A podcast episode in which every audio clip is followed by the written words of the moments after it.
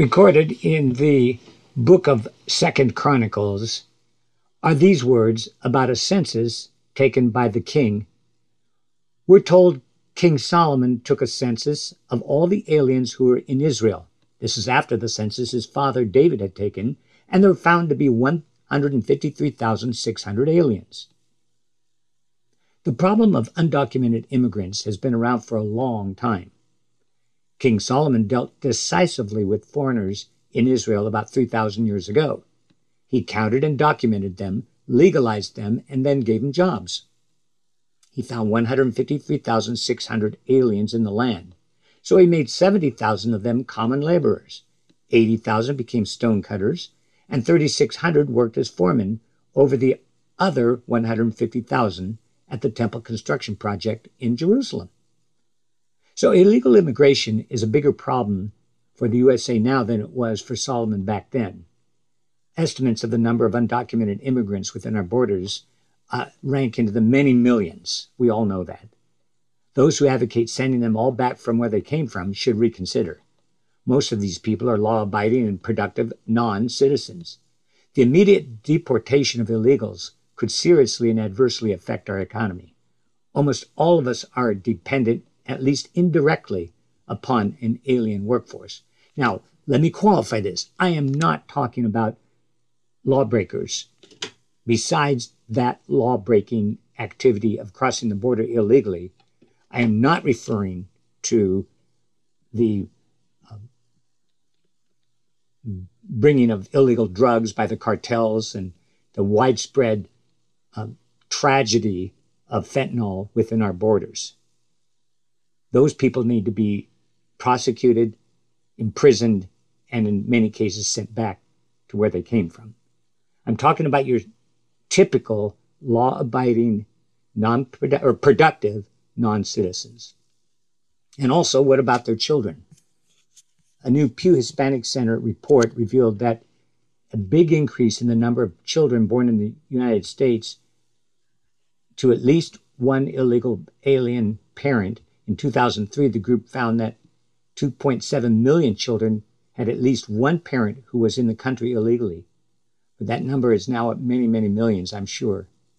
The report also revealed that 73% of all children of illegal aliens are now U.S. citizens.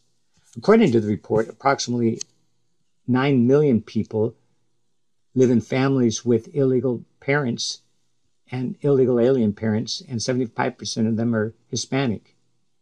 The report also revealed that in some uh, in other key facts, 7% of the students in public elementary and secondary schools were children of illegal aliens. And a third of children of illegal aliens lived in poverty, and the median income, now this is back a few years, uh, was uh, somewhere around 36,000. So I'm sure it's up for, from that now, but it's still uh, a very, very low number for an annual income. In March of 2008, 8.3 illegal aliens had jobs in the United States.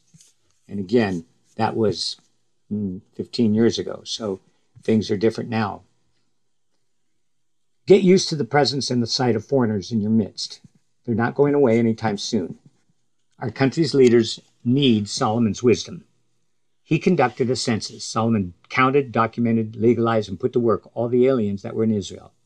I'm not suggesting that we do not tighten our borders or keep and restrict illegal entry into the country.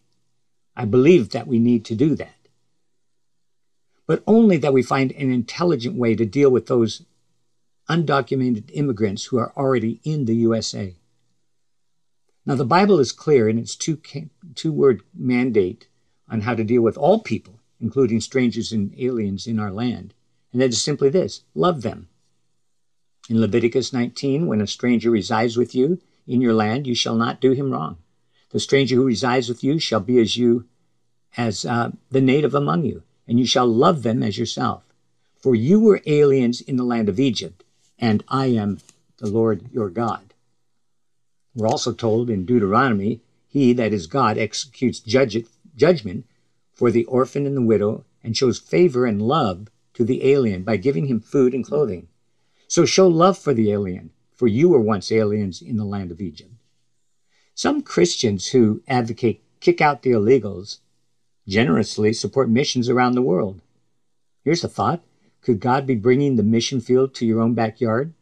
Why not learn a little Spanish culture and language and go therefore make disciples of all the nations within the borders of our own nation as Jesus commanded in Matthew 28? The United States of America will not easily rid itself of many, many millions of illegal aliens. It wouldn't be good for our country if it did. Undocumented immigrants are a fact of current American life. So the old adage applies here if you can't beat them, join them. And that was Solomon's pragmatic approach to the issue of immigration reform. So maybe it could be ours as well. Christ followers should go beyond Solomon's wisdom and embrace God's command to show love for the alien.